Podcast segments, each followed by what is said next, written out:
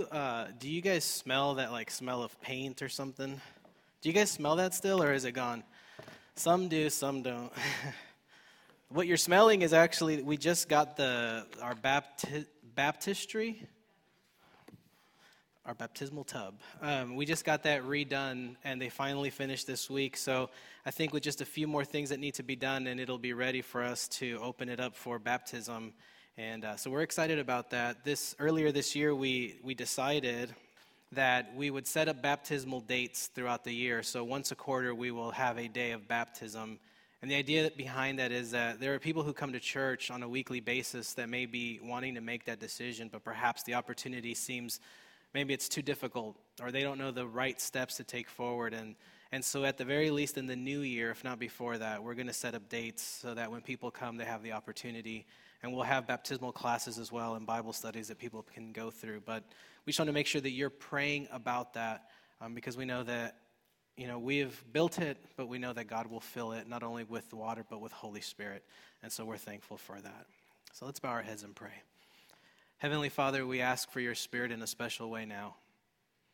As we get ready to continue this series on how to fight like Christians, it's our prayer that you would take all of our preconceived ideas, that you would even take the way we have understood scriptures, and that you would give us a newness of mind, that you would transform us and shape us, so that we would be better bearers of your image in this world. In the name of Jesus we pray, amen. So back in August, Kara and I had gone grocery shopping. Actually, maybe we just went to buy one or two things from the grocery store because it was late. It was about 10 o'clock at night, so we weren't doing grocery shopping, but we had to go get something. I can't remember what. We came home, we parked our cars where we normally park it, and we park on the street because where we live, that's the only place for us to park. And within a minute of us settling down inside the house, we heard this loud crash.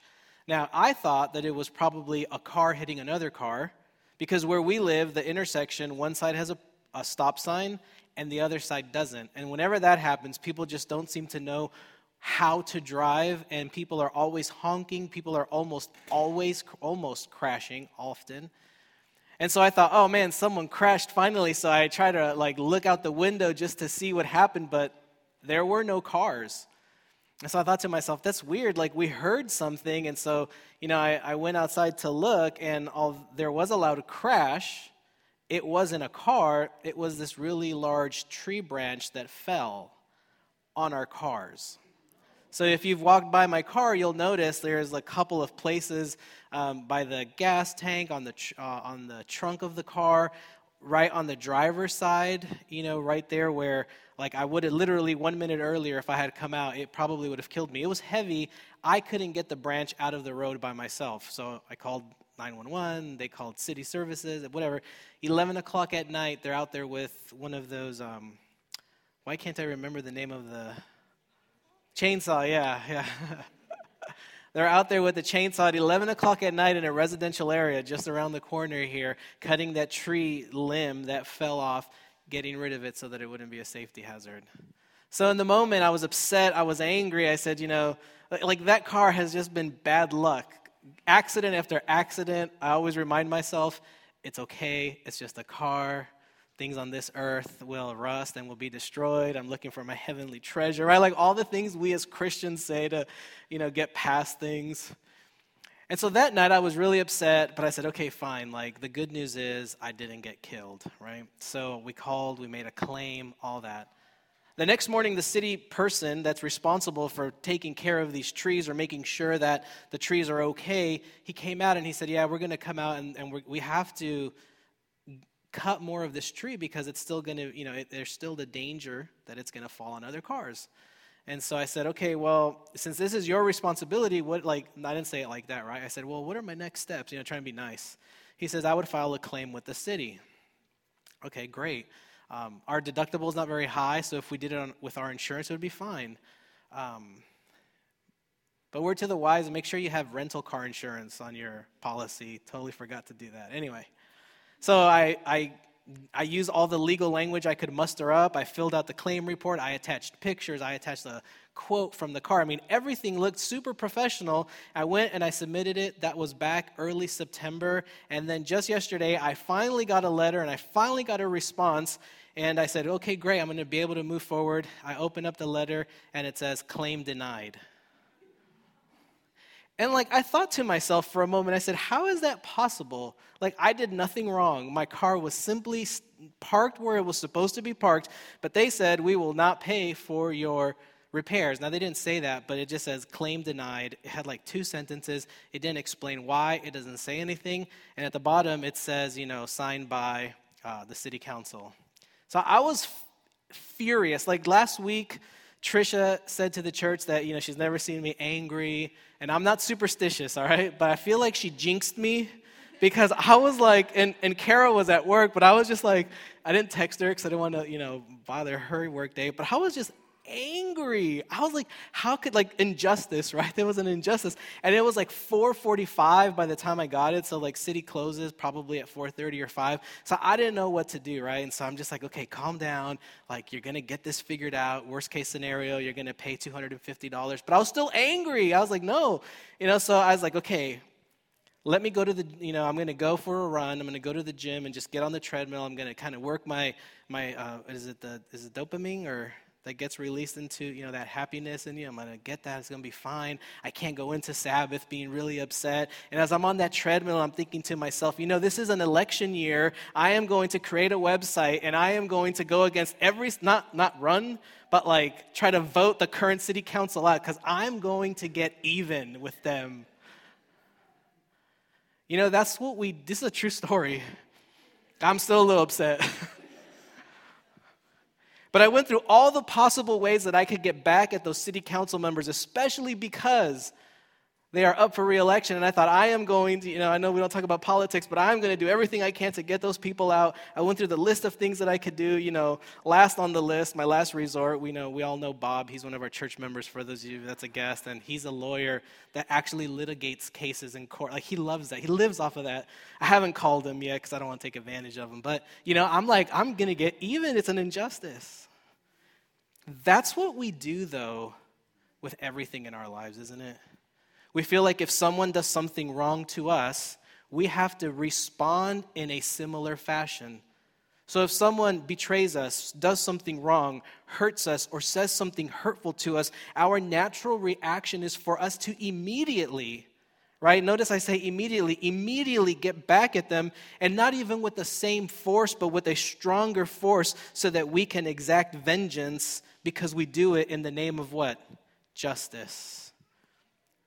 But that, my friends, is what we call the myth of redemptive violence. The myth of redemptive violence tells us that if someone wrongs us, we have the right to wrong them back. If someone hurts us, we get to hurt them back. If someone drops a bomb on us, we get to drop an even bigger bomb on them. And there is this myth that violence done in response to someone else's violence will finally settle the situation. But if we've learned anything in our personal lives, right, in our government, in our countries, between Republicans and Democrats, what we've realized is that when we get back at someone, it never ends the argument.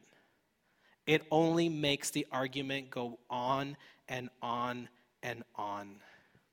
You know, what's interesting about this is built into the narratives of everything we see around us. If you've ever seen a movie that's like an action thriller, you often will have a bad guy and a good guy. I don't mean that theologically, all right? So just in the movie. The bad guy will do something to the good guy bad, and then the good guy will do something bad back to the bad guy, and it goes back and forth, until ultimately the good guy wins. That's not real life. Now I'm about to date myself, and that's okay, but when we were growing up, it was even in the cartoons that we watched as children. Remember Yosemite Sam and Bugs Bunny? How about the Roadrunner and is it Wile E. Coyote? How about Tom and Jerry? Like, I've been looking at memes that pop up on my Instagram, and it's like how terrible and how much they taught us how violence was an acceptable way to get back and even at someone else from the time that we were kids. It's a part of our collective psyche. So we say an eye for an eye. We say a tooth for a tooth, or a whatever it is, right? Like, if you do this to me, I am going to get back at you, and that's going to be even worse. But here we come to the words of Jesus, right? And Jesus always pierces to the depths of our soul. You know, and what we find is that Jesus tells us in Matthew chapter 5, "Blessed are the peacemakers, for they will be called children of God." You see, the lie of redemptive violence tells us we don't need to seek peace, we need to seek vengeance and revenge so that we can finally put an end to this conflict, but it never ends. You know, this morning, if I were to ask you, and I'm not really asking you to respond, but if I were to ask you this morning, do you want to be a child of God? Do you see yourself as a child of God? Do you claim that you are a Christian that loves Jesus? And so then the answer to that question would then have a second follow-up question would be like, well, if that's true, then are you a peacemaker or are you a hellraiser? Because those are very real realities in our lives. And if you're a guest here and you're coming in somewhere in the middle of our sermon series, our website has the first couple of sermons on how to deal with your emotions and how not to kill your enemies. And so we're deep in a sermon series on what Jesus calls us to be as Christians and how we are to love and treat each other. And so this morning's message is how to get revenge. And most of you who have been in church long enough are already like, I know what verse he's going to use. But before we get to any of those verses, we have to understand that there are these realities that we live into, like the myth of redemptive violence that promises that if we're just better at getting back at someone, then we will win. But the way of Jesus, the way God created us to be followers of Jesus, is that we must always seek the path of peace. Because if you are a child of God, you are to be a peacemaker. And here it is, the lie of redemptive violence is that an act of violence can actually have redemptive powers. And we know that's just not true. The only redemptive power in our world is that Jesus lays his life down for us. It not only redeems us, but then it forces us to live in such a way that models the way of Jesus. And after all, two wrongs don't make a right. Just because someone has done something to you, you are not then allowed to let go of your moral compass and get back at them because you need to feel vengeance. So there's this, you know, we know the story of Nelson Mandela who, he was in prison, right? Imprisoned for 27 years at Robben Island in South Africa. 27 years. He was finally released. And when he comes out, he doesn't say, okay, because remember South Africa, apartheid, a small group of people had most of the power and subjected and oppressed the black people. He doesn't come out and say, I'm going to get back at you now, and I'm going to show you together with my people how it feels to be oppressed, how it feels to be treated as someone who's on the margins. He doesn't say that. The reason that Nelson Mandela is a powerful force is because instead of doing that, he begins to talk about the collective us. He seeks reconciliation and forgiveness. Do you think that was easy for him after being in prison for 27 years? For being against the political order of things? No, like if you're coming out of 27 years, you're going to be like me with the Orange City Council, which I'm obviously not going to try to vote them out, right? That's too much extra work. But you know, we're like, no, this is an injustice. It was an injustice, but he comes out and he begins to talk about we. He talks about us. He talks about all of South Africa as one people united, seeking for forgiveness and reconciliation. And I guarantee you that was not easy for him, especially when his own people did not understand why he, of all people, would want to extend forgiveness, especially when he had been robbed of 27 years of his life. You know, for us as Christians, we have to find a better way to deal with conflict. We have to find a way beyond just getting even with someone, but a way that we find in Scripture. And the story that we have in Scripture about how to get revenge on others is the story of the cross. Jesus goes to his death and chooses to be executed rather than retaliate against the Roman Empire. Here's what's interesting about that story. When Jesus is arrested at the Garden of Gethsemane, right, what does Peter do? He whips out his sword, which is a whole nother conversation for another day. Like, why did Peter have a sword on him, right? If Jesus was on the way of Jesus, the way of Jesus was about peace. But Jesus stops him and he says, my kingdom, the way we are going to choose to live our lives, he wouldn't call Christians, but as followers of God, is not the way that our current kingdoms are functioning with force and power. Jesus says, my kingdom is not going to be modeled after the ones of this world. That's where that phrase says, my kingdom is not of this world. He's saying that we don't live by the rules that we see as normal in the world around us. We live for a better way. And so the way of Jesus is the way of the cross. And the better way to live when we're looking for vengeance is to understand that sometimes not getting even and not seeking revenge is going to feel like death to you. You see, the problem with the way we view the world is we think, but if I don't say anything back to them, then they're going to think they won. Yeah? See, to follow the way of Jesus, sometimes it's going to appear like you lose the argument. When you follow the way of Jesus, sometimes it's going to look like you lose. Sometimes it's going to feel like you're taken advantage of. Sometimes people will turn their back on you. You know, just because someone does something against you doesn't mean we have the right to get back at them. And even when you don't get back at them and it feels like a death, remember that the central story of your faith is that after death, there is resurrection. And so it may hurt. And it may be painful, but to follow the way of Jesus will make you stronger, will make you more full in the image of God. And though it may hurt, the more you do it, the stronger and better you will get at it. Because after death, there is always resurrection. And so I want to look at another passage in Scripture. Another one of those ways where it feels like it looks like we're losing. It's a passage we know well in Matthew chapter 5. Jesus says, you have heard it said, an eye for an eye and a tooth for a tooth. In the Old Testament, that was the way things worked. Read Leviticus. An eye for an eye, a tooth for a tooth. If someone does something to you, you can do it back to them. That's how it was. But Jesus changes that. And he says, I say to you, do not resist an evildoer. So he's basically saying you don't have the right to get back at them anymore. And he says, if anyone strikes you on the right cheek, turn the other also.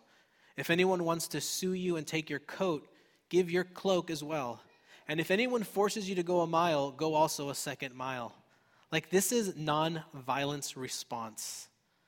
All right, so I'm going to break this down as fast as I can. I know I went over this like 8 years ago in one of my first few months here as a pastor. But what Jesus was saying, he was actually not just telling them to feel like they're being taken advantage of. This was their active way of like revolt and insurrection against the system. So when he says, if someone strikes you on one cheek, turn to them the other, he wasn't saying, let them beat you up. But what would happen is if someone hits you on the right cheek, if a Roman citizen was looking at a Jewish person, they would see them as inferior. So they would only ever hit them with the back of their hand. So if you get hit on the right cheek, he says, turn to them the other, because then they're forced to hit you with your open hand, which would probably be even worse. But you would only ever hit an equal with an open fist, with an open palm. So you see, Jesus isn't telling us, oh, just get beat up. He's saying, like, no, like, force them to treat you as an equal. You're going to get hit again, but at least you have nonviolently let them know that we are equals. When he says, if someone sues you for your coat, give them your cloak or what goes under your coat as well. If someone was showing any kind of nakedness in the first century and you saw them, you would be the one who was shamed. So Jesus is like, well, if they're going to take your coat, give them your shirt as well. Again, it was a nonviolent way of them saying, like, if you're going to dehumanize me like this, then I am going to make the shame go on you, not on me. And then lastly, it says, if someone forces you to go a mile, if someone forces you to go 1 mile carrying their pack, go also a second mile. In the first century, the Romans soldiers were allowed to ask Jewish people to carry their packs with all their gear for 1 mile. Anything beyond a mile was seen as inhumane. And so there was very strict rules for Roman soldiers that they weren't allowed to let someone go more than a mile. So then Jesus says, okay, well, if they force you to go a mile, go a second mile. Now, can you imagine this, right? A soldier in the Roman Empire begging a Jew to stop and take the pack off of his back.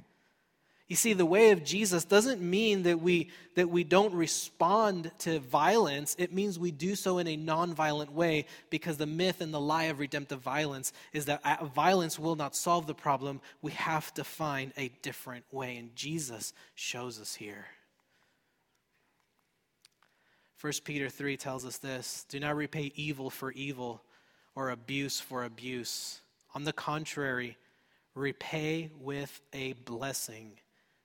It is for this that you were called, that you may inherit a blessing. Listen to what Peter is saying, right? Same guy who's trying to cut off someone's ear. He later would understand that you do not repay evil with evil. Now, for those of you who are here who thought you were going to get a Christian perspective on how to get revenge that sticks, like, I hope you're beginning to understand that the way of Jesus is not a way of vengeance and revenge, but it is a way of finding a different way forward. And this is what I love about this text here. It says, repay with a blessing, for it is for this that you were called. People be talking about, what is my why in life? What is my purpose in life? Why am I here? And like here in the book of Peter, he's like, you were called to be a blessing to others. Like, this is language that goes back to Abraham in Genesis. Remember when God calls Abraham, he says, I am going to make your family a blessing to all nations. Later, on and on, thousands of years later, we still see the same message, that God is calling you to be a blessing in all circumstances, especially if someone repays you with evil. You are not to do the same in kind, but rather you are to learn to be a blessing to them, because you were called to that kind of life. I think I have one more passage. So now in Romans 12, we get to this. I know there's a lot of Bible verses, but you'll want to underline some of these in your Bible if you do that. But here's in Romans chapter 12, if you remember the beginning of Romans chapter 12, Paul is calling us to be transformed, to be renewed, to not be the way the world functions, but to be the way of Jesus. So this is Romans 12. Do not give in to the way of the world and how they get even and how, you know. No, you're to be children of God. And then he begins to show us how. And look at what he says here. He says, bless those who persecute you. Was Paul persecuted? Yeah, he was imprisoned. He was beaten. Bless and do not curse them. Rejoice with those who rejoice and weep with those who weep. Live in harmony with one another. Do not be haughty, but associate with the lowly. Do not claim to be wiser than you are. We're going to get to the part where it talks about revenge. Do not repay anyone evil for evil, but take thought for what is noble in the sight of all. You see, for Christians, we don't get revenge. I don't know how else to say this, and it's frustrating because we sometimes, especially when we feel an injustice, we want to get even, but the scripture is filled with passage after passage that we are to be a blessing and not a curse, that we are not to repay evil for evil, that we are to make sure that our actions are seen as noble in the sight of everyone. And if it is possible, so far as it depends on you, live peaceably with all.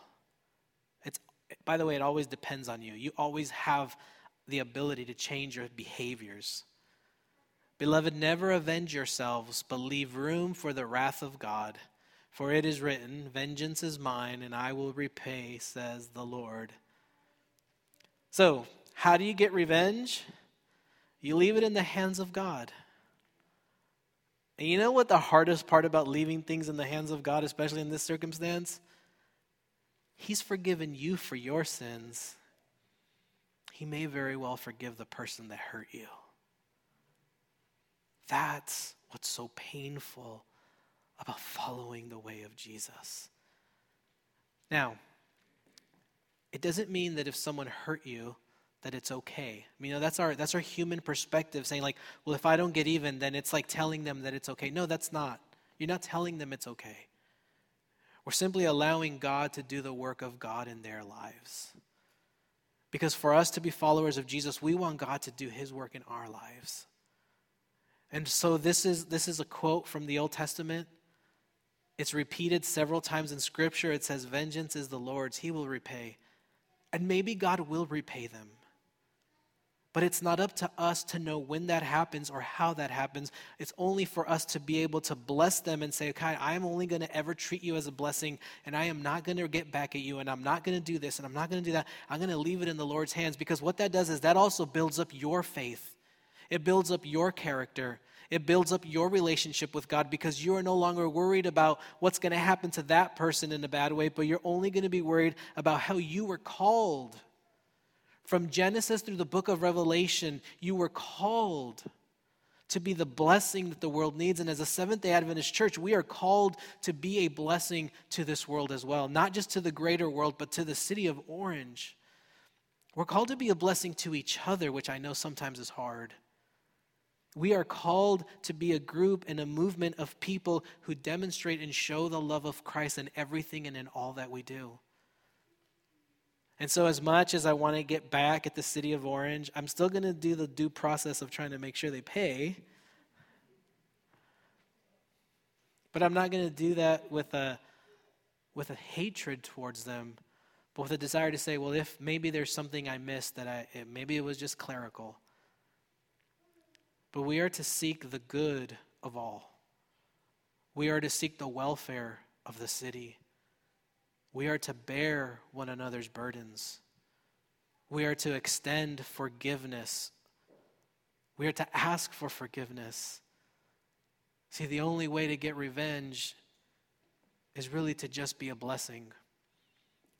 And listen to what Paul says, same passage. He says, if your enemies are hungry, feed them. If they are thirsty, give them something to drink. For by doing this, you will heap burning coals on their head. Do not be overcome by evil, but overcome evil with good. Like, that is your Christian formula to get in revenge, is be so good to them. Give them everything you need. And like this is the paradoxical upside downness of the kingdom of God. And yet it says no, yeah, do it. The only way you overcome evil is not with worse evil, but the only way to overcome evil is with good. And I know some of you are saying oh, that person's never they don't care if I'm going to be kind. Well, it doesn't matter how they respond. All that matters is that you are called to be good and a blessing to others. This is especially poignant right now in our country with the divisiveness that is going on and the partisanship. This is how we as Christians can begin to take a step forward and say there's got to be a third way. There's got to be a better way. There's got to be a way that is more redeeming and loving and kind. You can disagree with each other, but we have to find a way to do so in a Christian way. Because there are Christian brothers and sisters on both sides of the aisle. There are Democrats who are Christian, and there are Republicans who are Christian. There are Seventh-day Adventists who fall in both camps and other camps, right? We are all one family. Before we are anything political, we are a family and children of God. And we're allowed to disagree, but we can never substitute our politics or our country for being the family of God, because we are citizens of heaven. We are just passing through here. This is temporary, but what is eternal is that you are a part of the family of God. And if we began every single conversation, every time we disagree with someone, with the understanding that we are family and God has called us to good, I have no doubt that the world would be a different place. And maybe we can't change the world, but we can change this church here in the city of Orange. If we saw each other first and foremost as brothers and sisters, as family of God. I imagine having God there and you're arguing. Would you argue in front of God? No, he can smite you. No, he would. But you know what I'm saying? We get to show the world. We get to be image bearers. As Seventh-day Adventists, we began as a movement to show the love of Christ. How much better can we show the love of Christ than if we show it with each other and if we show it with others, especially those who disagree? We were called to this. You were called to repay evil with good. You were called to be a blessing when people persecute you and curse you. You have inside you, because of God, the power to be his image in a world that desperately needs it. Amen.